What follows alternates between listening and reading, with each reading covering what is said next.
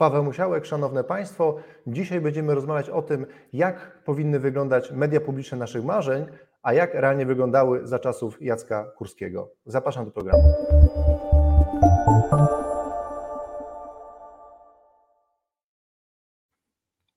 A moim Państwa gościem jest Jan Pawlicki, dziennikarz, scenarzysta, producent, obecnie redaktor naczelny telewizji News24.pl, osoba od wielu lat związana z mediami. Warto podkreślić dla naszej dyskusji, że pełnił funkcję m.in. dyrektora TVP już za czasów Jacka Kurskiego, ale także pracował w TVP, w TVP za czasów e, poprzednich e, szefów. I warto podkreślić, że także ma doświadczenie pracy w TVN-ie, także e, różne ciekawe doświadczenia naszego, naszego gościa, które myślę, że dla dzisiejszej dyskusji będą niezwykle cenne. Witam serdecznie w naszym programie. Witam serdecznie. Ja bym zaczął takiego pytania, mianowicie jest 5 września, wstaje pan rano, wyciąga telefon i widzi pan powiadomienie: Jacek Kurski zdymisjonowany. Co pan czuje? Ulgę, radość, zaskoczenie, może wszystko po trochu? Jakie emocje były dominujące wtedy? Szczerze mówiąc, e, podszedłem do tego sceptycznie, dlatego że jak pamiętamy, prezes e, Jacek Kurski był już odwoływany przynajmniej dwa razy. Raz e, tak bardzo krótko przez Radę Mediów Narodowych na samym początku swojej kadencji, ale bardzo szybko pojawił się na Nowogrodzkiej i, e, i to wszystko zostało mm, odwrócone, to znaczy dokonano reasumpcji głosowania w Radzie Mediów Narodowych, no i oczywiście Jacek Kurski pozostał na stanowisku, a drugi raz wtedy, kiedy na chwilę przesiadł się na fotel doradcy, a w fotelu prezesa zasiadł Maciej Łopiński a następnie został natychmiast, a następnie Jacek Kurski powrócił na swoje miejsce, więc w pierwszej chwili pomyślałem, że to jest kolejna tego typu akcja, e, że po prostu e, tym razem e, Czabańskiemu udało się Jacka Kurskiego po raz kolejny odwołać, ale on za chwilę wróci, bo jak wiadomo, no, ma lepsze zdolności biegania z odciętą głową niż, niż martwy kurczak, w związku z czym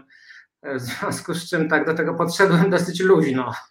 A kiedy był ten takim razie moment, kiedy poczuł Pan, że no nie, to już jest faktycznie po kurze, to już jest prawdziwa dymisja, Jacek Kurski już nie będzie pełnił dalej funkcji prezesa TVP? Oczywiście w momencie, kiedy on sam to potwierdził e, i kiedy zaczął rozsiewać plotki na swój temat dotyczące swoich funkcji rządowych i, i, tego, jak rzecznik Prawa i Sprawiedliwości również e, umieścił wpis na Twitterze, że odwołanie Jacka Kurskiego nie jest e, negatywną oceną jego działalności czy negatywną oceną TVP za jego rządów, tylko czekają go inne ważniejsze zadania. No więc wtedy już stało się jasne, że doszło tam do jakiegoś e, przetasowania, to znaczy po prostu e, hamulec do odwołania Jacka Kurskiego zwolnił Jarosław Kaczyński, bo to jest jedyna osoba kompetentna, która mogła to zrobić. Jacek Kurski był w takiej sytuacji, że w zasadzie stał na pieńku z sznurem założonym na szyi e, przez całą swoją kadencję i tylko od Jarosława Kaczyńskiego zależało, czy on zostanie odwołany, czy nie, ponieważ jak wiemy, Mm, po wyroku Trybunału Konstytucyjnego z 2016 roku. W zasadzie wybór prezesa w, tym, w tej formule, która odbywa się obecnie, czyli poprzez głosowanie w Radzie Mediów Narodowych, jest niekonstytucyjny. To trzeba podkreślić, więc również wybór e, obecnego prezesa jest niekonstytucyjny, to znaczy pozbawienie Krajowej Rady Radiofonii i Telewizji wpływu na wybór władz mediów publicznych został przez Trybunał Konstytucyjny uznany właśnie za niezgodny z konstytucją i ten wyrok Trybunału Konstytucyjnego nie został przez PiS wykonany. Więc y, ta sytuacja, w której Rada Mediów Narodowych powołuje i odwołuje władze mediów publicznych, y, jest sytuacją kompletnie fasadową, wymyśloną, formułą wymyśloną przez Prawo i Sprawiedliwość y, jako proteza reformy mediów publicznych, która była przez tą partię obiecywana w 2014 i 2015 roku. To nie zostało wprowadzone, natomiast całkowity, całkowitym dysponentem, jedynym dysponentem stan, funkcji prezesa TVP jest ośrodek decyzyjny na Nowogrodzkiej i osobiście Jarosław Kaczyński. No to nie ulega żadnym, żadnej wątpliwości, w związku z czym E, ta decyzja musiała zostać, zostać po prostu podjęta przez niego, a raczej, tak jak powiedziałem, no po prostu ten, zwolniony został ten hamulec, ponieważ Jacek Kurski ma bardzo wielu wrogów w obozie władzy i takie próby odwołania go były podejmowane już wcześniej, no tylko że zawsze były nieskuteczne. Jasne. Zostawmy na razie już dymisję Jacka Kurskiego. O niej e, mówiono bardzo dużo. Ja bym chciał cofnąć się do czasów, kiedy Jacek Kurski tą funkcję pełnił, a był wieloletnim prezesem.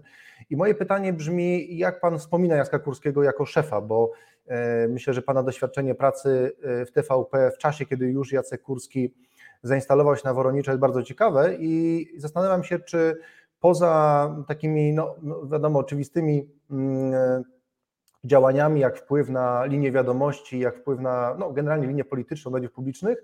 Jakim, jakim szefem był Jacek Kurski? Czy on Pana zdaniem dobrze ogarniał tą dużą instytucję, jakim była i jest telewizja publiczna, jaki miał kontakt z ludźmi, jak, jak Pana zdaniem można go oceniać jako menedżera tak dużej instytucji? Mhm. Jacek Kurski jest politykiem, nie jest człowiekiem od zarządzania, jest e, politykiem i osobą, która e, zajmuje się swoją autopromocją, budowaniem swojej, swojego wizerunku, kształtowaniem swojego wizerunku, jak każdy polityk. E, on to robi w sposób szczególnie patologiczny, co po prostu mm, łatwo poznać po jego stylu i po jego ekspresji, po jego mm, sposobie bycia w mediach po tych wszystkich ustawkach z tabloidami i tak dalej. E, jeśli chodzi o kompetencje do zarządzania instytucją, to nie ma on żadnych. Natomiast ma bardzo e, dobrego człowieka, który tymi rzeczami się zajmuje, e, z, z którym jest związany od wielu lat, od bardzo wielu lat. E, dyrektora Stanisława Bortkiewicza, który mm, od samego początku pojawił się razem z nim w TVP i e, ustawiał mu tą firmę od początku pod e, właśnie pełną kontrolę, tak, żeby mm, Jacek Kurski, decydując o, o kierunku politycznym TVP, miał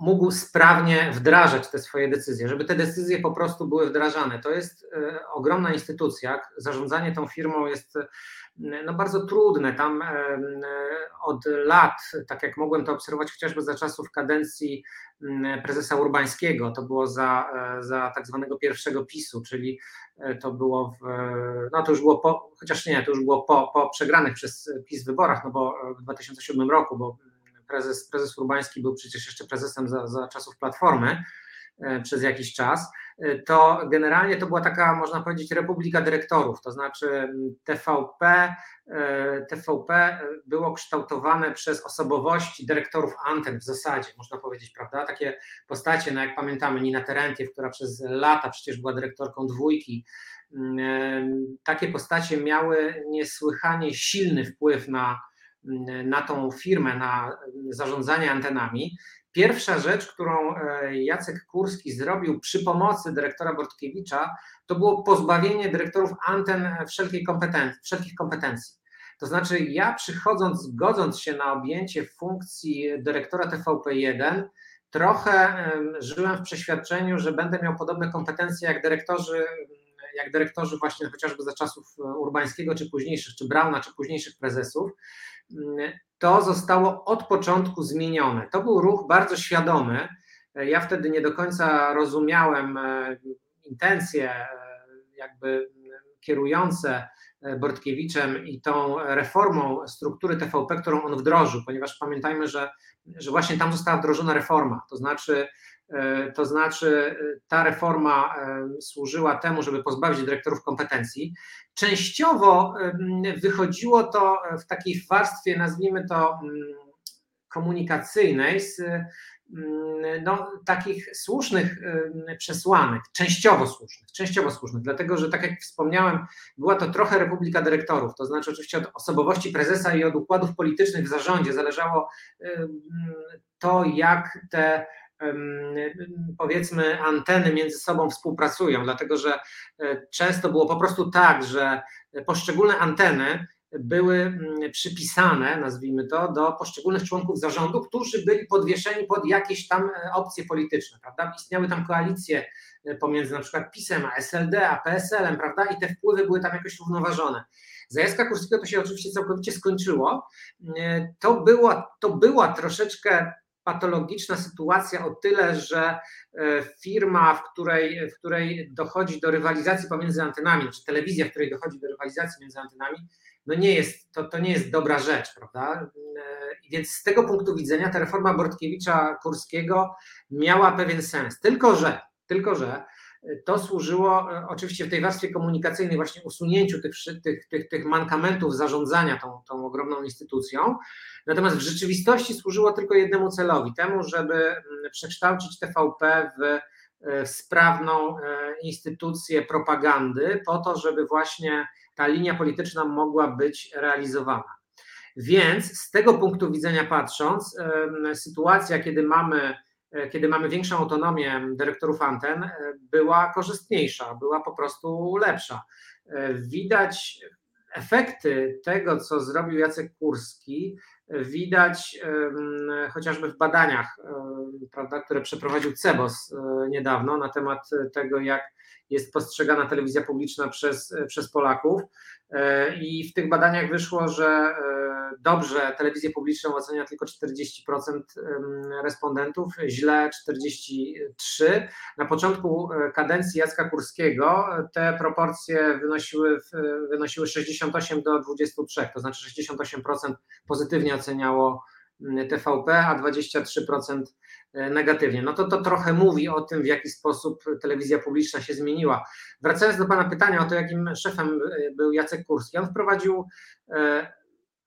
spatologizował już patologiczne, jakby spatologizował patologiczną instytucję do granic możliwości. To znaczy mm, całkowicie, e, całkowicie e, podporządkował sobie dyrektorów e, anten, całkowicie podporządkował celowi mm, politycznemu realizacji po prostu propagandy, tą jak gdyby zrezygnował całkowicie z misji publicznej na rzecz realizowania misji partyjnej i takich mm, relacjach e, po prostu z mm, osobami e, takimi, które przyszły tam do pracy, e, no, jakby legitymując się jakimś, jakimś poziomem profesjonalizmu i jakimiś kompetencjami, jakimiś pomysłami, które chciały tam wcielać, no to całkowicie zostały ubezwłasnowolnione. To znaczy to kompletnie Jacka Kurskiego nie interesowało. Interesowało go ślepe posłuszeństwo, no i z tego punktu widzenia e, patrząc, e, to mu się to udało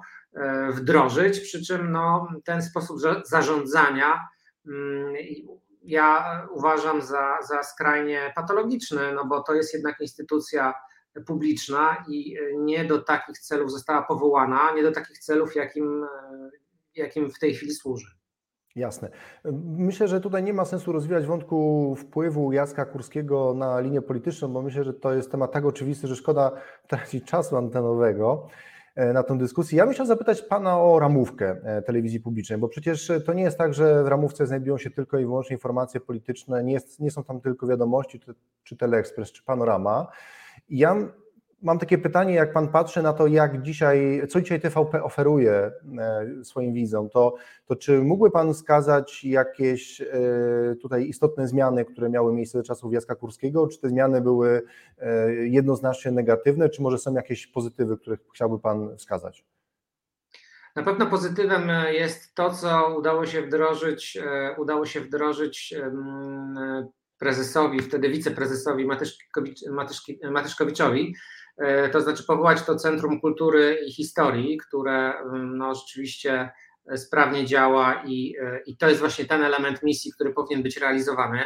E, na pewno filmy dokumentalne, które są produkowane mm, przez TVP, to też jest, czyli powołanie TVP Dokument, to też jest sukces, ale znów raczej sukces Matyszkowicza niż Kurskiego, dlatego że on ten obszar oddał jako mniej znaczący, po prostu oddał oddał Matyszkowiczowi i on tam miał pewną, pewną autonomię.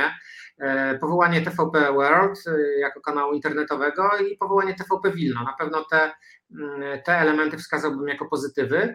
E, jako negaty- no może o negatywach nie będziemy rozmawiać, no bo tutaj, tak jak Pan powiedział, no to, to, to można by o tym długo, długo mówić, no ale ten poziom propagandy w kanałach, w, w programach publicystycznych czy, czy, mm, czy informacyjnych sięga, sięga poziomu białoruskiego.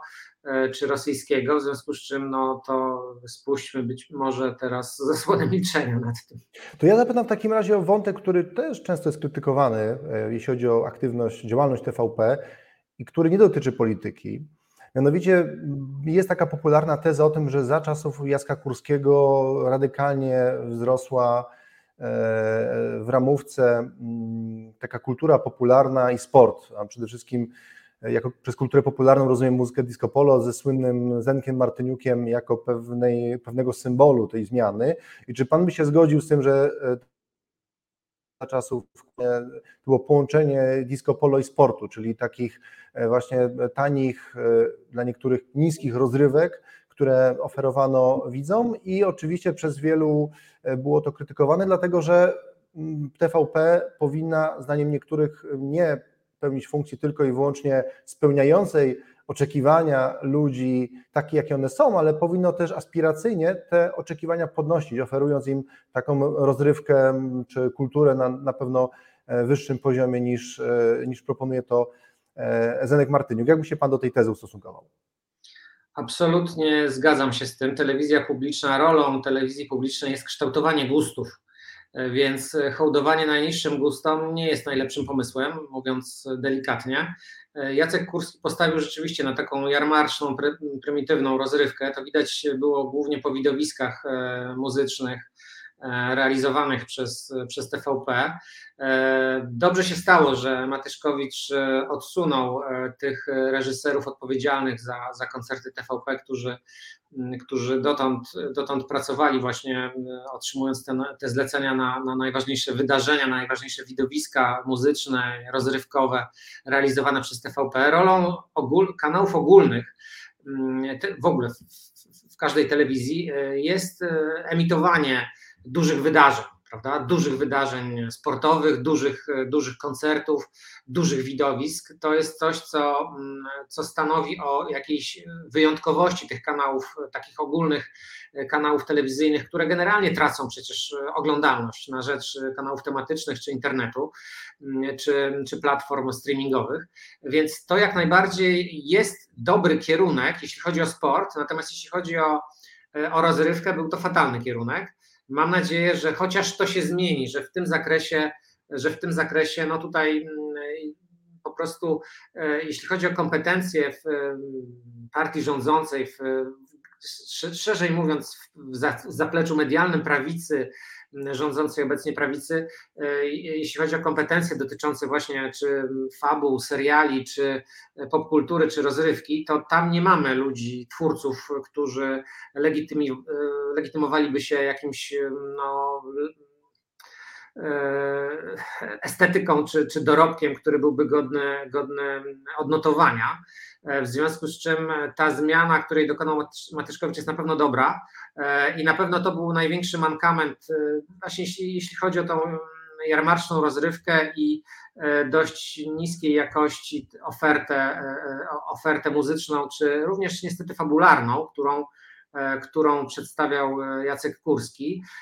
I to na pewno jest obszar, który który produkcja, generalnie produkcja kontentu takiego, który, który zostanie, prawda, który wejdzie jeszcze do, do, do, do archiwów i e, będzie można tym grać przez dłuższy okres, który będzie kształtował e, chociażby seriale, prawda, który będzie kształtował zbiorową wyobraźnię. To jest też ogromna, ogromna odpowiedzialność e, mediów publicznych i, i myślę, że tutaj jest ogromne pole do popisu. W dużym stopniu ta szansa została przez, przez prawicę zmarnowana i tutaj właśnie no nie chcę się wyzwierzać nad, to, nad propagandą, podobnie, podobnie jak Pan już uważam, że no, tyle na ten temat powiedziano, że nie ma sensu, ale ja bym zwrócił właśnie uwagę, dobrze, że Pan o to zapytał, bo, bo szczególnie na ten obszar zwróciłbym uwagę, to znaczy na obszar kultury masowej, na obszar e, filmów i seriali fabularnych e, i na obszar rozrywki, ponieważ, ponieważ tutaj właśnie tu mm, e, uważam, że być może nawet zaryzykuję tezę, że większe szkody zostały poczynione przez, przez Jacka Kurskiego niż w obszarze propagandy, dlatego głównie przez zmarnowanie szans.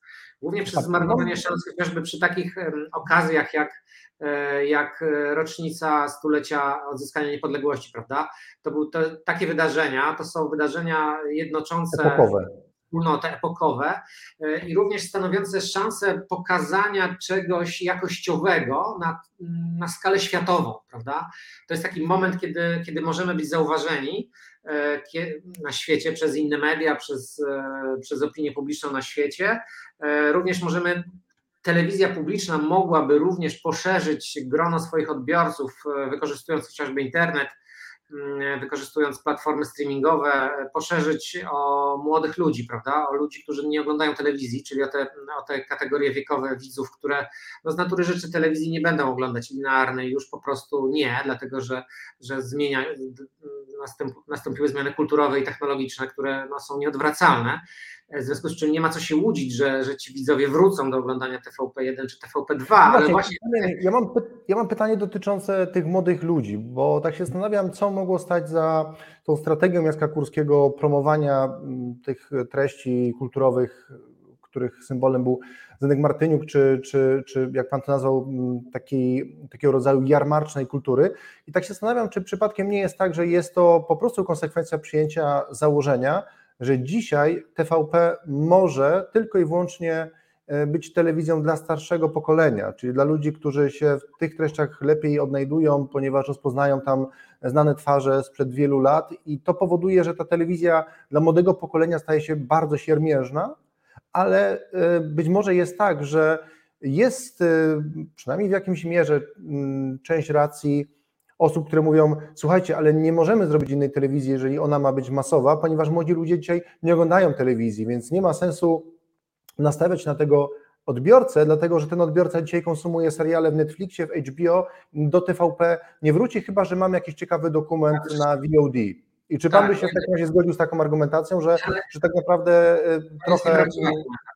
Mhm. To jest nieprawdziwa argumentacja, dlatego że TVP, znaczy ona jest tylko częściowo prawdziwa, dlatego że e, TVP to są 23 kanały, biorąc pod uwagę również kanały internetowe, prawda? To jest e, aplikacja TV, TVP Go, TVP Stream i można tutaj grać na wielu fortepianach. To nie jest tak, że oczywiście zgoda, absolutnie, że jeśli chodzi o kanały te flagowe TVP1 czy TVP2, to sytuacja jest nieodwracalna. No nie ma możliwości, chociażby no nie wiem, co by się musiało wydarzyć, żeby młodzi ludzie raptem zasiedli zgodnie z y, ramówką w telemagazynie przed y, telewizorem i oglądali jakiś serial. No jest to niemożliwe, po prostu zmienił się sposób konsumpcji mediów. Ale produkowanie TVP, mając 2 y, miliardy, dostając 2 miliardy złotych tej subwencji abonamentowej rocznie, jest w stanie wygospodarować środki dużo, dużo większe niż e, e, chociażby HBO Polska czy polski oddział Netflixa na produkcję jakościowego kontentu przeznaczonego właśnie dla e, tych ludzi, którzy oglądają dzisiaj Disney Amazona, Netflixa czy HBO Go, prawda?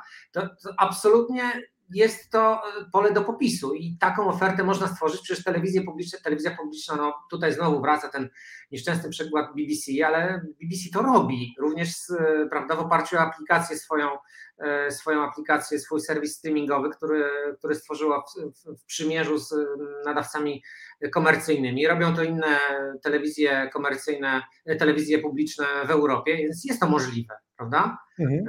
E, chociażby telewizje skandynawskie publiczne, które robią znakomite seriale fabularne, które również oglądają młodzi ludzie i to również w Polsce, więc jak gdyby tutaj nie ma, jak gdyby nie ma usprawiedliwienia dla, e, tylko dla, dla takiego podejścia, jakie zaproponował Jacek Kurski.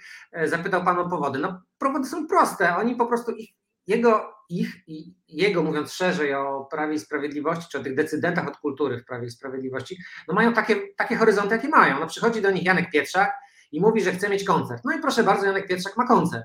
Do widzenia i na tym się kończy, prawda? No jeszcze ten Zenek Martyniuk, Disco Polo tam do tego dochodzi, no bo wiadomo, nie? To tam, to nasz elektorat. Natomiast, e, Jasne.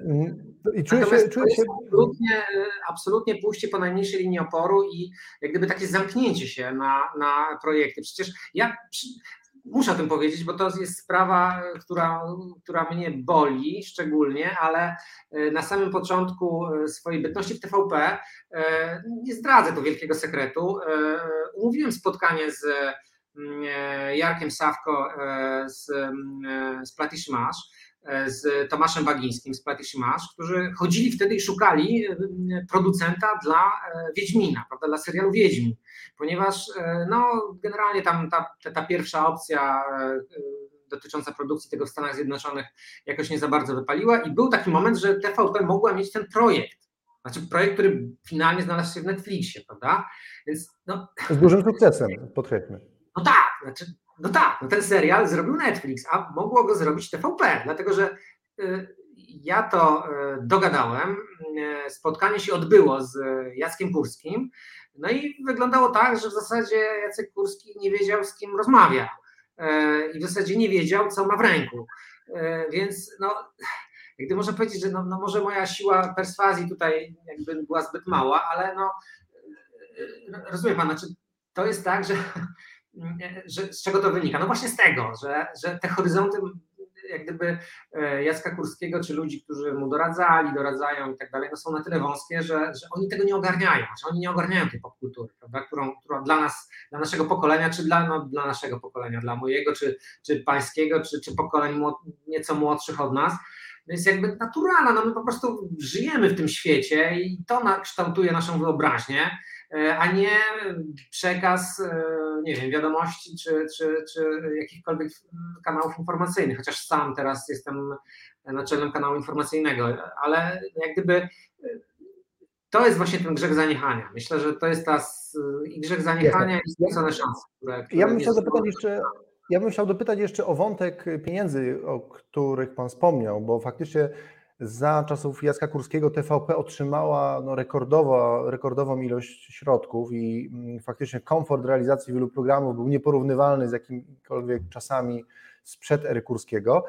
I ja pamiętam taką dyskusję, która miała miejsce z udziałem też prezydenta Andrzeja Dudy, który w czasie podpisywania tej ustawy zwraca uwagę na to, że te środki mogą być przeznaczone do tych mniejszych ośrodków lokalnych, które jak wiemy borykają się z dużymi problemami finansowymi.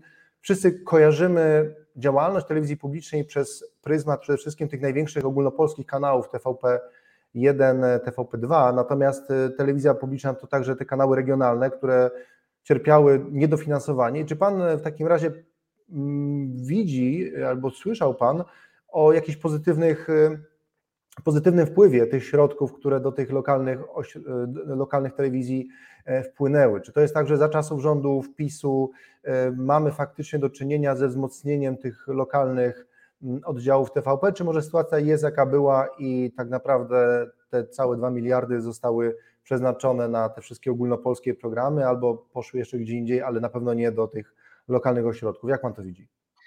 E, tak, tam sytuacja rzeczywiście powoli zmienia się na lepsze, głównie jeśli chodzi o, sytuację inwestycyjną, ponieważ tam, tam były duże zapóźnienia właśnie inwestycyjne, jeśli chodzi o te, te ośrodki. Potencjał tych ośrodków w ogóle jest niewykorzystany.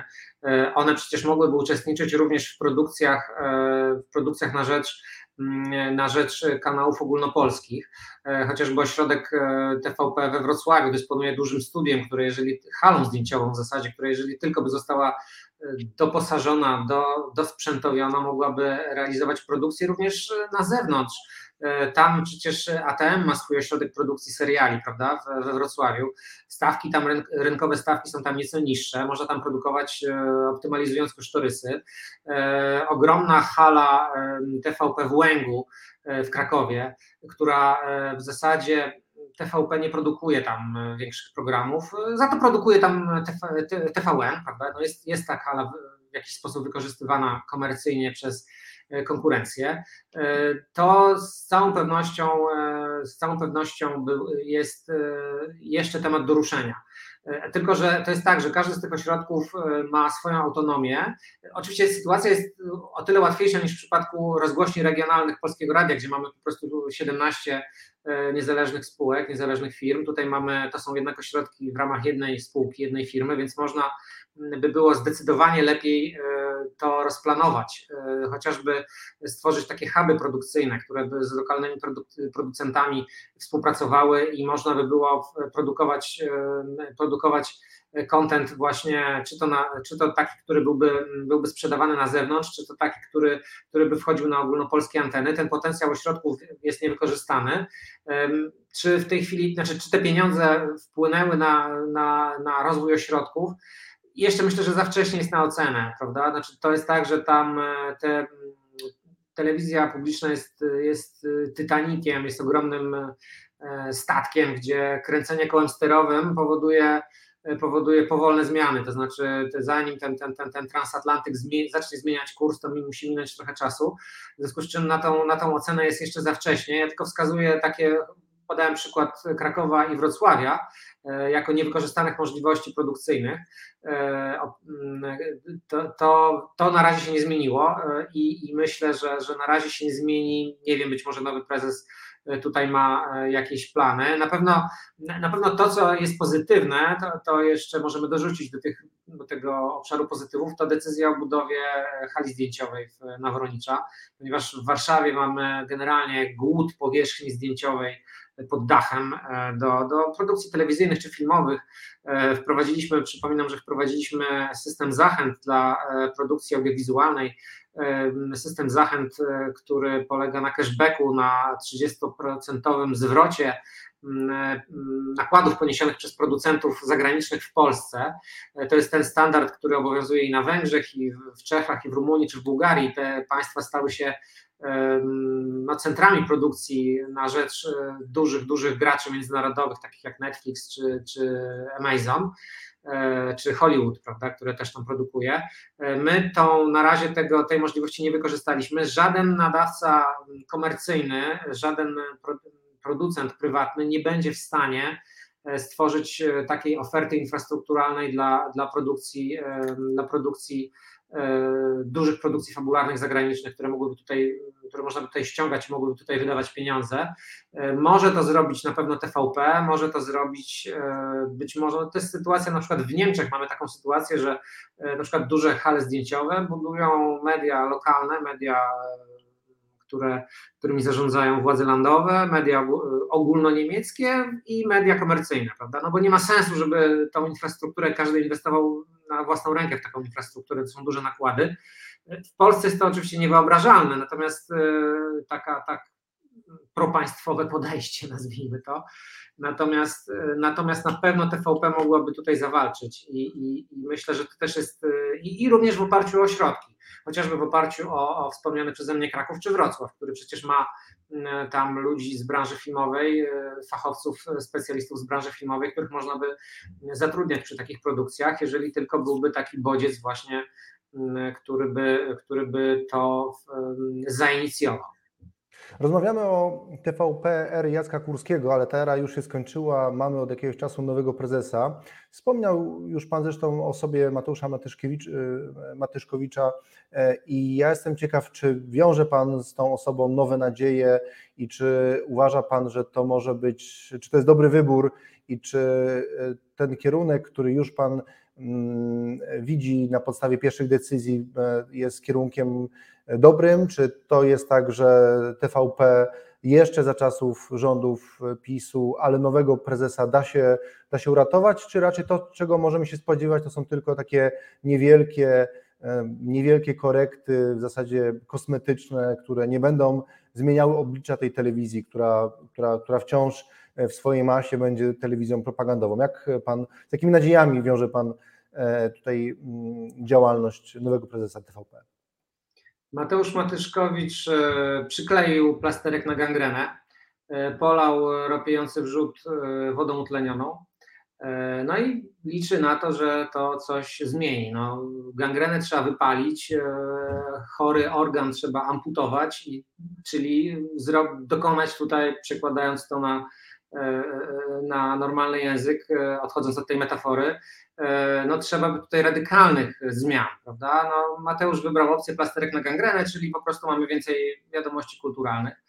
E, okej, okay, w porządku, no ja tego nie neguję. Pewne elementy estetyki również zostały zmienione, co było widać po koncercie e, poświęconym, poświęconym otwarciu przekopu przez Mierzeję Wiślaną. No, nie było disco polo. Okej, okay, na pewno sama postać Matyszkowicza jest większego formatu i, i, i, e, większej klasy niż postać Jacka Kurskiego. Nie mamy tego nachalnego, tej nachalnej autopromocji prezesa. Ok, więc to wszystko jest na plus. E, natomiast poza tym żadnych zmian nie ma. TVP Info czy wiadomości wyglądają nadal tak samo. E, te ruchy personalne, które zostały dokonane, czyli odwołanie Pawła Gajewskiego, byłego byłego asystenta Jacka Kurskiego jeszcze i później dyrektora dyrektora w TVP, został odwołany z funkcji dyrektora niewiele znaczącego TVP3 i stał się dyrektorem finansowym w telewizyjnej agencji informacyjnej, czyli wrócił na to stanowisko, na którym był, był wcześniej. To oznacza, że E, ludzi Jacka Kurskiego kontrolują finanse. Patrz, dyrektor Bortkiewicz, o którym rozmawialiśmy. E, więc w takiej czy sytuacji, jest, w momencie, kiedy mamy... Tak, Matyszkiewicz, Matyszkowicz jest po prostu osobą, która nie ma jeszcze zbyt mocnej pozycji, aby zrobić takie porządki, które... Nie, nie, nie, no, czy, po prostu... czy może inne powody decydują, dla, dla których te, ta, ta zmiana jest kosmetyczna póki co? Postać e, dyrektora Bortkiewicza jest kluczowa. On nadal zarządza tą firmą. Znaczy, nie ma żadnego złudzenia co do tego. Jego ludzie. E, więc ten, e, ta sprawnie naoliwiona przez e, za czasów Jacka Kurskiego machina propagandy będzie kontrolowana przez tych samych ludzi, którzy, są, którzy kontrolowali to za czasów Jacka Kurskiego, dyrektor Bortkiewicz. To się nie zmieni. Tutaj absolutnie jestem się w stanie założyć o każde pieniądze albo o jakąś dobrą flachę, że Mateusz Matyszkowicz nie będzie w stanie odwołać tego dyrektora. Jeżeli Bo będzie, nie będzie w stanie, odwołać, czy nie będzie chciał? Odszczekam to, co mówię, odszczekam to, co mówię dlatego że to będzie dopiero świadczyło o tym, że coś się zmienia. Jeżeli dyrektor Bartkiewicz nie zostanie odwołany, nic się nie zmieni. Mówię, plasterek na gangrenę i tyle będzie w stanie zrobić Mateusz Mateszkowicz przy swoich najszczerszych chęciach. On po prostu przez te lata, kiedy był kiedy był członkiem zarządu, stał na baczność przy Jacku Kurskim i przy dyrektorze Bortkiewiczu, podpisując lojalnie, żyrując wszystko to, co mu tam podsunęli na zarządzie. W związku z czym tak zbudował swoją pozycję, po prostu wiernością i yy, uległością.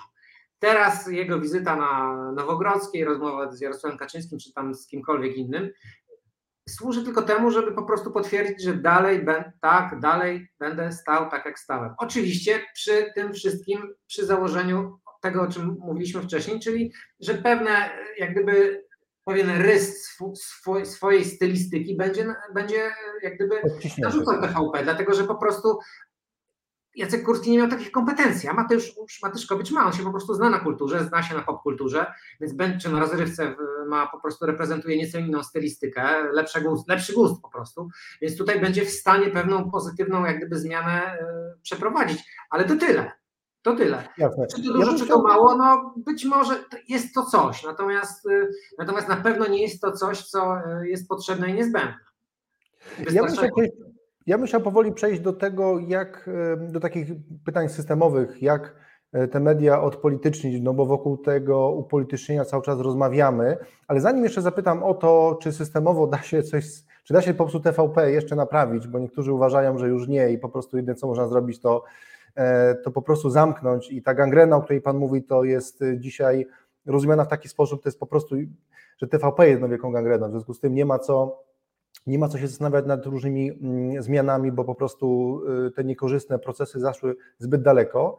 Ale zanim to pytanie, to ja bym chciał zapytać y, Pana o to, jaki jest y, Pana zdaniem wpływ TVP na realnie na politykę w rozumieniu mm, wpływu na poparcie dla PiSu, bo przecież intencją Jacka Kurskiego było to, aby TVP była telewizją sprzyjającą jednej partii. To jest linia, która jest wręcz oficjalnie e, ujawniona. Natomiast problem polega na tym, że kiedy zobaczymy na badania opinii publicznej, jak Polacy oceniają zarówno TVP, jak i samego Jacka Kurskiego, to okaże się, że ta sympatia nie przekracza nawet e, tego żelaznego elektoratu PiSu. Ja się zastanawiam, czy to jest tak, że faktycznie TVP, jak mówi opozycja, była w ostatnich latach takim mocnym motorem pociągającym to poparcie PiSu, szczególnie na prowincji, szczególnie tam, gdzie telewizja wciąż jest takim podstawowym źródłem informacji, oczywiście wśród e, starszego pokolenia. Czy może jest tak, że wcale to nie jest prawda i e, gdyby Jacka Kurskiego nie było i gdyby ta telewizja nie wyglądała tak, jak wygląda, to wcale PiS nie miałby mniejszych, mniejszego poparcia, dlatego że po prostu taka telewizja jak dzisiaj ona wygląda, odstrasza tych centrowych wyborców, którzy są właśnie labilni, którzy nie są tym żelaznym elektoratem i którzy decydują bardzo często o tym, która partia będzie rządzić. Której, do której tezy jest pan, która teza jest panu bliższa? Mhm. To znaczy uważam e, absolutnie, że TVP ma potężny, e, potężną moc mobilizowania tego żelaznego elektoratu. Czyli ten przekaz funkcjonuje wyłącznie w tej żelaznej bańce informacyjnej czy komorze echa wyborców Prawa i Sprawiedliwości.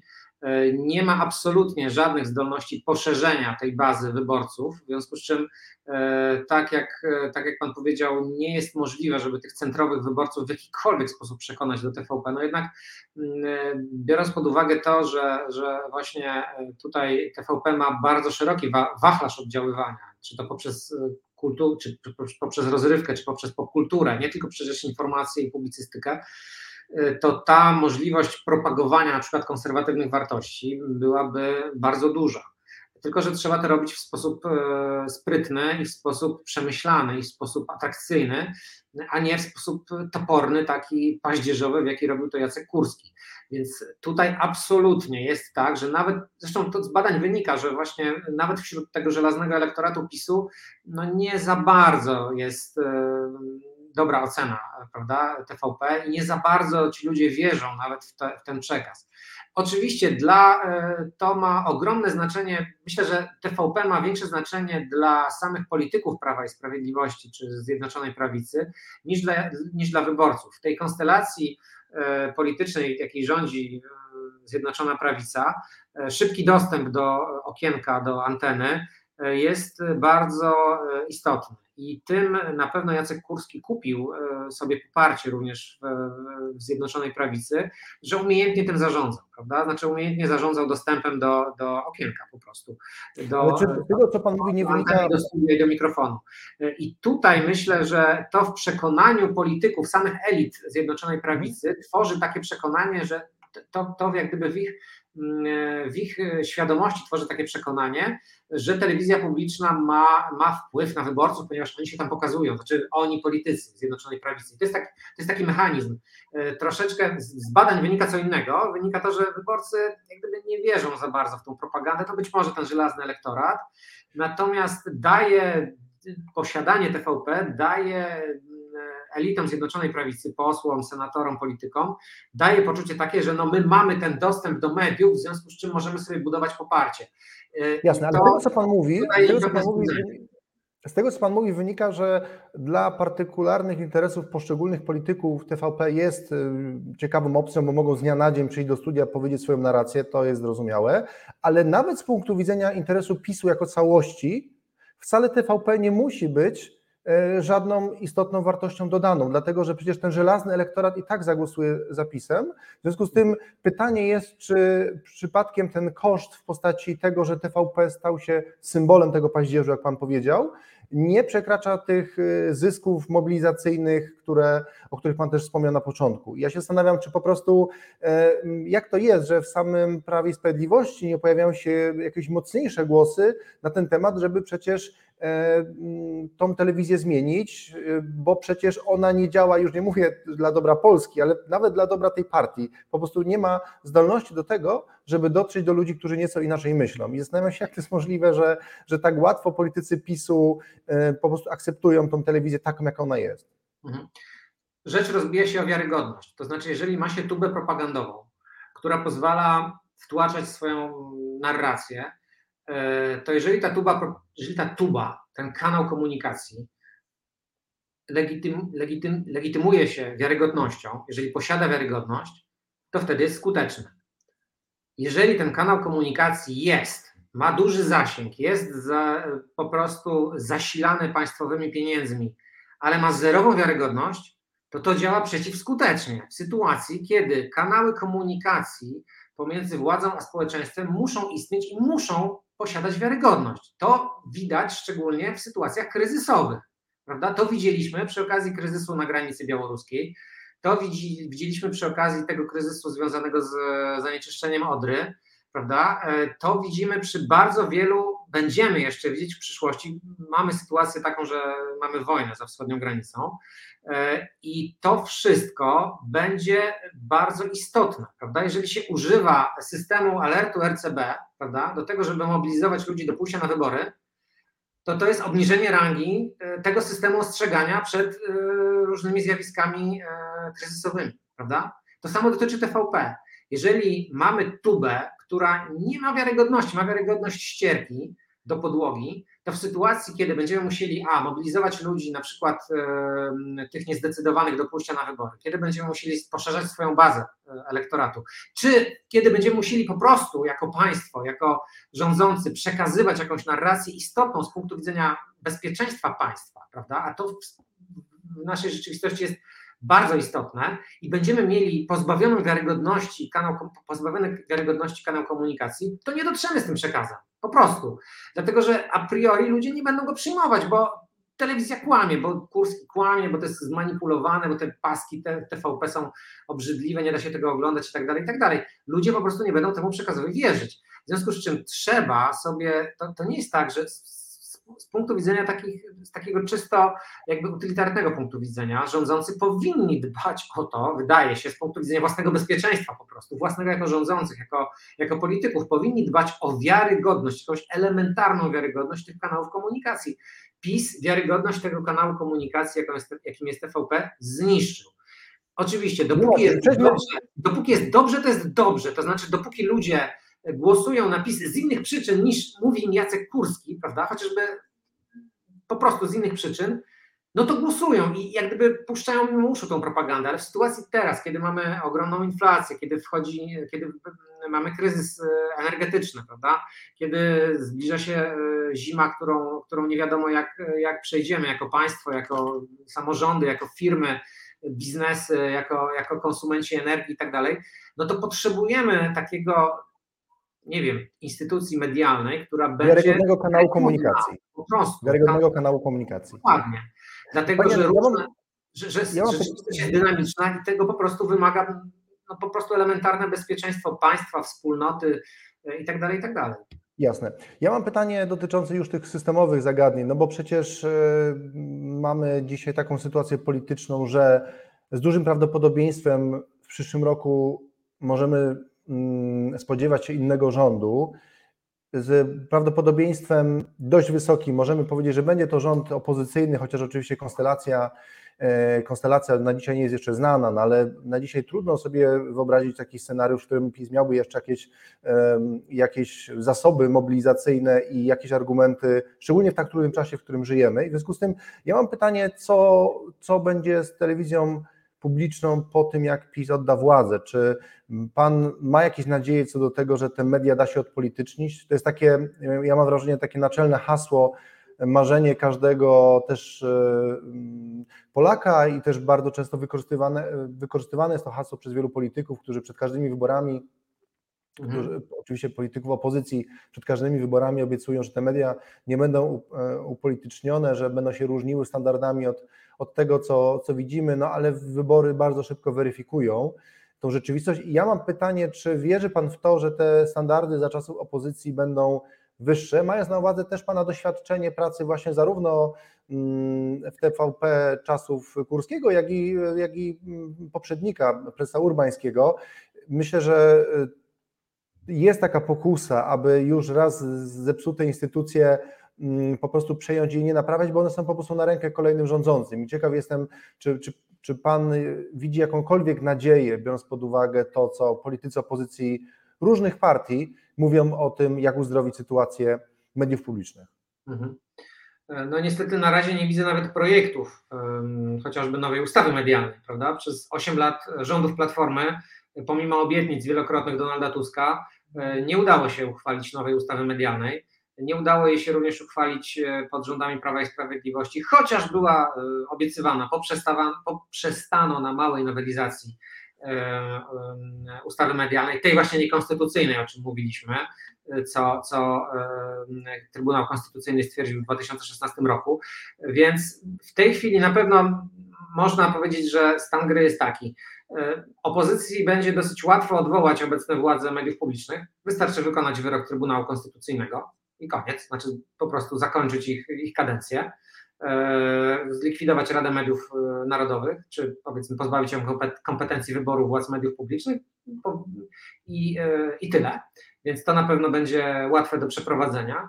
Natomiast w tej chwili, pomimo zapowiedzi różnych, nie widzę, nie znam projektów opozycyjnych dotyczących ustawy medialnej, tego jak można by, pomysły różne krążą, no ale chciałbym to zobaczyć, wtedy będę mógł to e, ocenić. Prawo i Sprawiedliwość również miało takie pomysły, ale nie mieli projektów gotowych, prawda? Czabański tą ustawę medialną pisał, pisał, no i w końcu jej nie napisał, czy też napisał taki bubel, że nie za bardzo udało się to wprowadzić. Przypominam, że, miał, że obiecywano likwidację abonamentu, wprowadzenie powszechnej opłaty audiowizualnej. W tej chwili konsensus dla takich zmian, to znaczy dla wprowadzenia powszechnej opłaty audiowizualnej w zasadzie jest niemożliwy do odtworzenia. Właśnie z punktu z powodu utraty wiarygodności przez media publiczne. No, nikt teraz nie wmówi Polakom, że no słuchajcie, to teraz musimy zrzucić się na powszechną opłatę audiowizualną, w zamian za którą będziecie mieli to, to i to, tego rodzaju usługi medialne, prawda? No to raczej, raczej myślę, że to jest niemożliwe w tej, w, tej, w tej chwili, ale też nie widzę takich projektów. Czy jest na to szansa, żeby odpolitycznić media publiczne? No oczywiście, że jest szansa, tylko wystarczy chcieć, ale ani tej woli nie widać, a nawet jeżeli ona się pojawia deklaratywnie, no to to trzeba poczekać na sprawdza, to znaczy trzeba poczekać, aż, e, aż opozycja rzeczywiście przejmie władzę i, i, i, te obietnice zostaną zweryfikowane.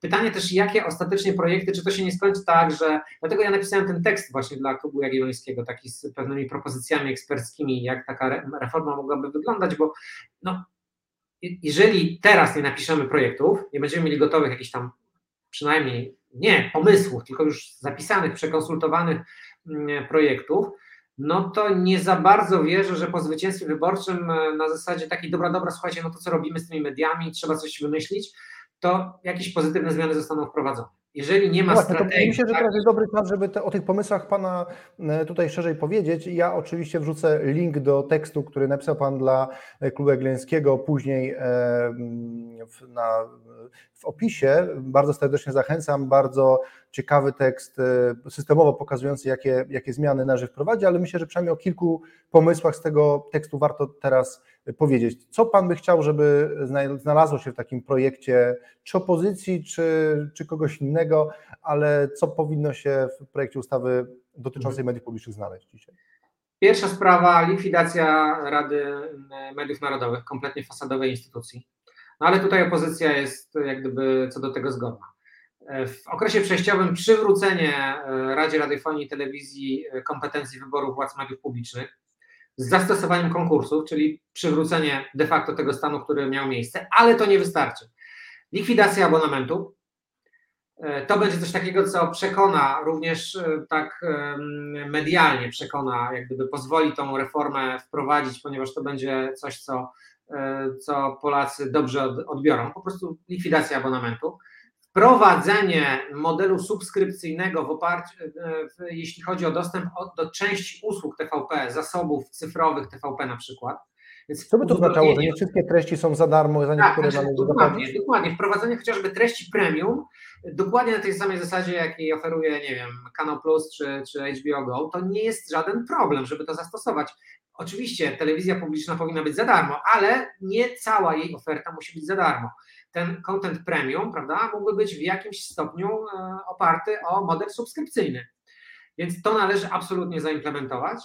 E, finansowanie misji z budżetu, ale nie w taki sposób, w jaki to jest finansowane, jaki to jest prowadzone teraz, czyli na zasadzie takiej uchwalanej przez Sejm corocznie kroplówki, prawda, tej rekompensaty abonamentowej, tylko systemowo. Jak można by to zrobić?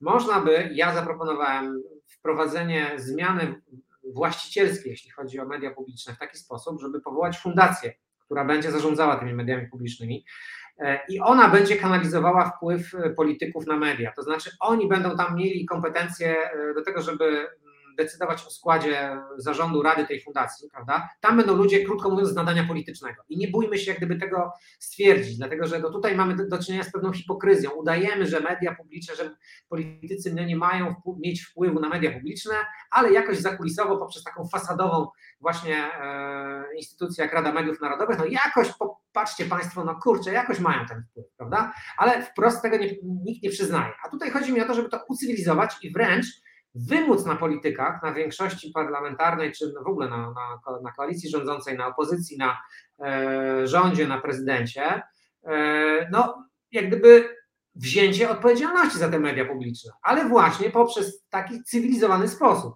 Taki model funkcjonuje chociażby w Szwecji, gdzie po prostu istnieje fundacja, która zarządza mediami publicznymi. Do tej fundacji mają politycy kompetencje wprowadzania swoich ludzi. Oczywiście nie aktywnych polityków, można by tu wprowadzić pewne ograniczenia, to znaczy kandydaci do rady tej fundacji musieliby się rekomendować musieliby się rekomendować, musieliby posiadać jakąś rekomendację e, instytucji, na przykład stowarzyszeń twórczych czy dziennikarskich. Okej, okay, ale wiadomo, że to będą ludzie z nadania politycznego i niech tak będzie.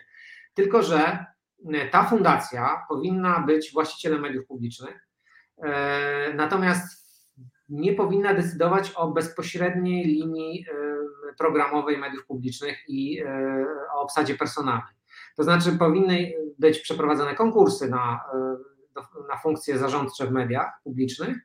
E, I ta fundacja powinna mieć pewną autonomię, jeśli chodzi o finansowanie, to znaczy na wzór BBC, tak jak to jest, tak jak jest finansowane, tajemnicą, jak, gdyby, jak zrobić BBC? No, no to popatrzmy, w jaki sposób jest finansowane. Jest BBC Royal Charter, czyli Królewska Karta BBC, którą uchwala parlament, o Boże, politycy, i oni ją uchwalają w wyniku negocjacji, do, dogadywania się politycznego, tylko że jak ją uchwalą, no to to jest coś, co obejmuje 10 lat, a nie, tak jak w naszym przypadku, rok. Prawda? No dobrze, nie jesteśmy Wielką Brytanią, zróbmy na 5 lat czy na 4 lata, ale dajmy tym mediom publicznym jakiś horyzont finansowania, prawda?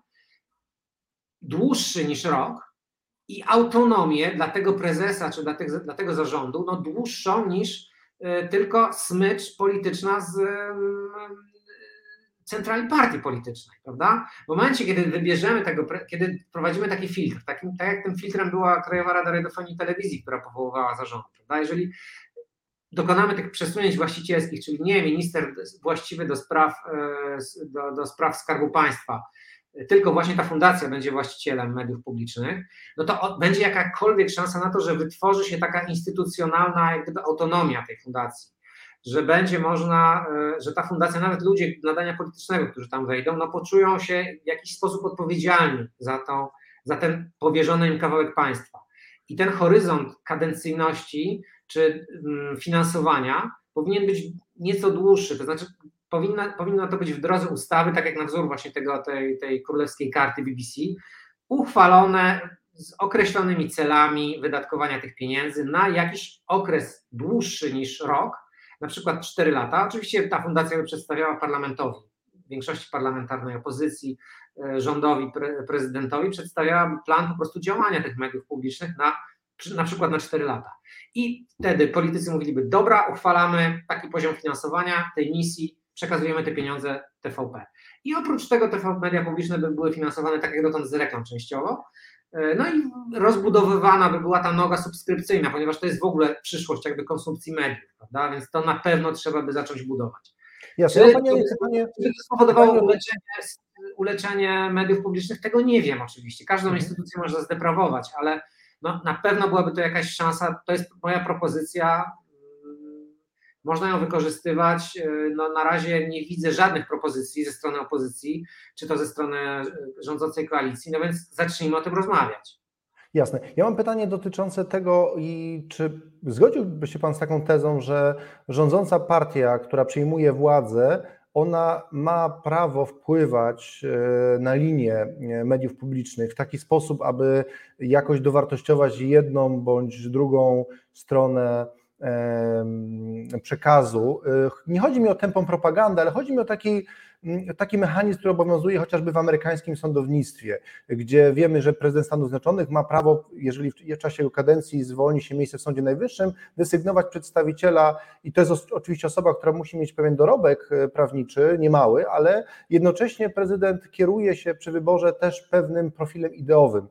I ja mam pytanie, czy Pana zdaniem e, powinno być tak i czy ta Pana propozycja też uwzględnia tego typu e, oczekiwanie, że jeżeli politycy danej opcji przychodzą do władzy, to mają prawo delikatnie sprofilować tą, tą telewizję w jedną bądź drugą stronę. A pytam nieprzypadkowo, dlatego że bardzo często ta strona konserwatywna podkreślała, że to te media publiczne one muszą mieć pewną korektę konserwatywną, co nie znaczy, że muszą być oczywiście propagandą, ale ta korekta wynika z tego, że po prostu rynek medialny jest ukształtowany w taki sposób, że największe stacje prywatne mają charakter liberalny i generalnie dzisiaj dominacja liberalnych mediów elektronicznych jest e, tak silna i tak e, nieproporcjonalna wobec poglądów przeciętnego Polaka, że te media publiczne muszą być takim naturalnym, e, naturalnym polem, gdzie wyrównuje się szanse. I ja się zastanawiam, czy po tych doświadczeniach, które mamy w ostatnich latach z telewizją publiczną, czy tego typu argumentacja w ogóle jest jeszcze zrozumiała dla Pana i, e, i też dla innych, czy, czy Pan by się z taką, z taką tezą zgodził?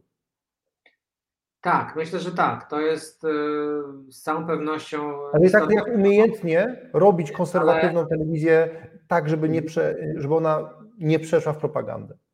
Tak, tylko że tutaj właśnie wracamy do, tej, do, tej, do tego, o czym rozmawialiśmy na temat wiarygodności i na temat e, sposobu poszerzenia bazy, nazwijmy to odbiorców, czy mm, chociażby elektoratu, mm, elektoratu prawicy, tak? znaczy ludzi, którzy w jakiś sposób sympatyzują z tymi wartościami.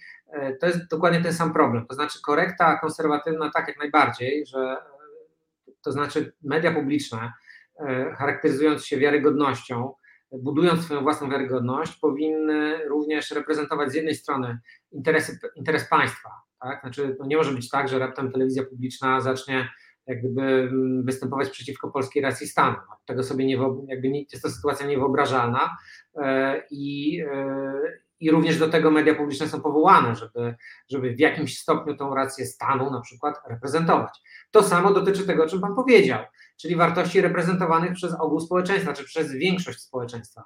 Również media publiczne w tym zakresie powinny nie podążać za rynkiem, nie powinny podążać za trendami ogólnymi w, mm, na rynku medialnym, tylko raczej właśnie za tym, w jaki sposób E, kształtują się poglądy, poglądy większości e, społeczeństwa, reprezentując jednocześnie poglądy mniejszościowe, to znaczy reprezentując to pełne spektrum. Jeżeli byśmy to rzeczywiście zaimplementowali, tak jak dokładnie na tej samej zasadzie, jak e, w tej chwili przecież media publiczne są powołane z, z racji swojej misji do realizowania programów dla mniejszości narodowych, na przykład, prawda, które mieszkają w Polsce, to dokładnie jakby przekładając ten model, e, należałoby e, ukształtować e, ofertę mediów publicznych w tym obszarze kulturowym.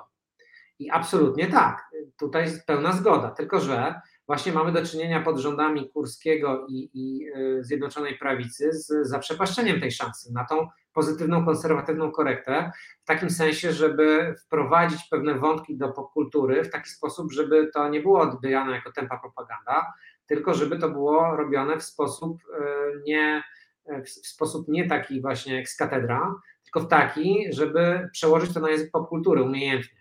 I oczywiście brakuje takich twórców, takich e, ludzi z takimi e, zdolnościami, być może po prawej stronie, ale też nie sięgnięto po nich, znaczy po prostu nie podjęto tej próby.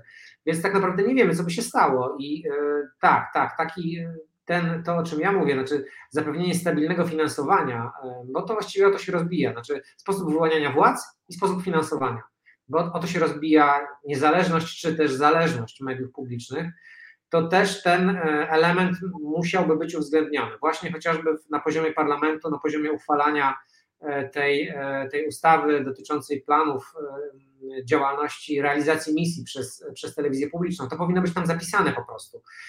I e, oczywiście no, nie da się tego zwymiarować na poziomie takim, mm, e, na poziomie takim chociażby ingerencji, nie wiem, w line-up koncertu czy w scenariusz serialu, prawda? No tego sobie nie wyobrażam, to jest niemożliwe, ale poprzez to, że e, pewne założenia przyjmiemy, wydatkowania tych pieniędzy, a później będziemy to rozliczać, tak jak, nie wiem, PiS rozlicza po prostu przyznane dotacje, przecież ten mechanizm istnieje, jeśli chodzi o kinematografię, prawda? E, jeśli chodzi na przykład o realizację e, filmów o tematyce historycznej, to to jest bardzo jasno określone. E, filmy historyczne muszą mieć konsultanta, jeśli chodzi o konsultanta historycznego scenariusza, osobę kompetentną i tak dalej, i tak. PiS w sobie to określił. I tam to jest jakoś, można powiedzieć, że później, no wiadomo, efekt końcowy jest zależny od, nie wiem, talentów twórców i tak od wielu, bardzo wielu czynników, ale jakby biorąc pod uwagę przykład właśnie z obszaru produkcji filmowej, no to PiS jest w stanie to w jakiś sposób egzekwować, prawda? Znaczy roz, rozliczając te swoje przyznawane przez siebie dotacje. W związku z czym dokładnie ten sam mechanizm można by wprowadzić w telewizji publicznej e, i również dokonać właśnie takiego, no nazwijmy to, bardziej, bardziej reprezentatywnego e, rozłożenia tych, e, tych elementów kulturowych, które, by, które tej, tej misji w obszarze kultury czy popkultury, którą, którą by realizowały media publiczne. Jasne, to myślę, że czas powoli dobiega końca i na koniec chciałbym zadać pytanie, które zawsze zadaję moim gościom, ponieważ zawsze w programie sporo narzekamy, to zapowiedziałem już przed naszym e, programem, że będę dopytywał o to, z czego mimo wszystko jest Pan dumny, mm, jeśli chodzi o jakąś ciekawą reformę polskiego państwa w ostatnich latach. I od razu mówię, że nie chodzi o reformę, którą koniecznie zrealizował PiS, to może być okres wcześniejszy, ale chciałbym, żeby, żeby z, u widzów pojawiła się jakaś nutka optymizmu co do tego, co takiego fajnego zrobiono, a co nie jest dostrzegane. I to może być zarówno w działce mediów publicznych, jak i może Pan wybrać dowolną działkę, ale zgodnie, zgodnie z, z naszymi ustaleniami nie może być to program 500, także trzy minuty optymizmu na koniec dla naszych widzów.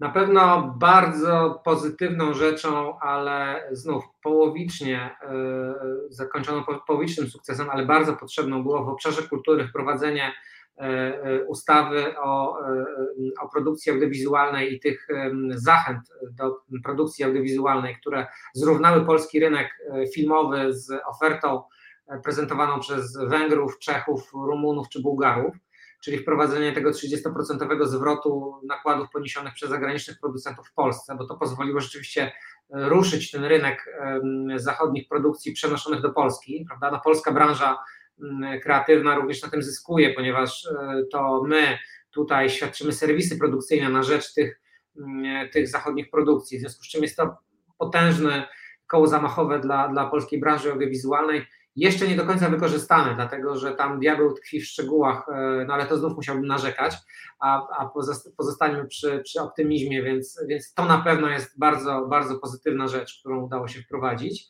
E, i to wprowadził rząd e, Mateusza Morawieckiego. Drugą rzeczą pozytywną jest wprowadzenie, jest powołanie Wojsk Obrony Terytorialnej, których sam służę i może nawet nie tyle samo powołanie tych Wojsk Obrony Terytorialnej, bo to jest rzecz oczywista właściwie w każdym demokratycznym państwie.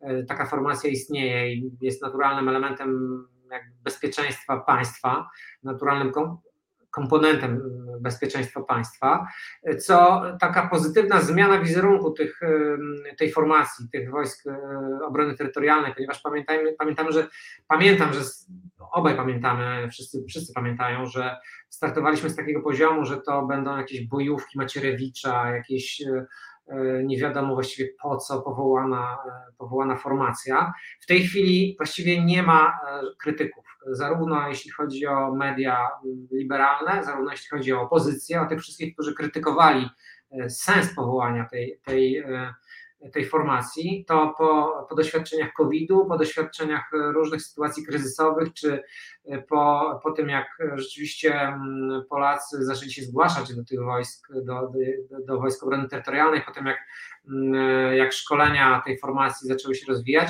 to właściwie nie ma już krytyków. Prawda? I to jest, myślę, że to jest coś, coś, coś, coś takiego, co się udało. Tutaj absolutnie e, trzeba oddać sprawiedliwość e, Prawu i Sprawiedliwości, że, e, że, te, że taką formację powołały.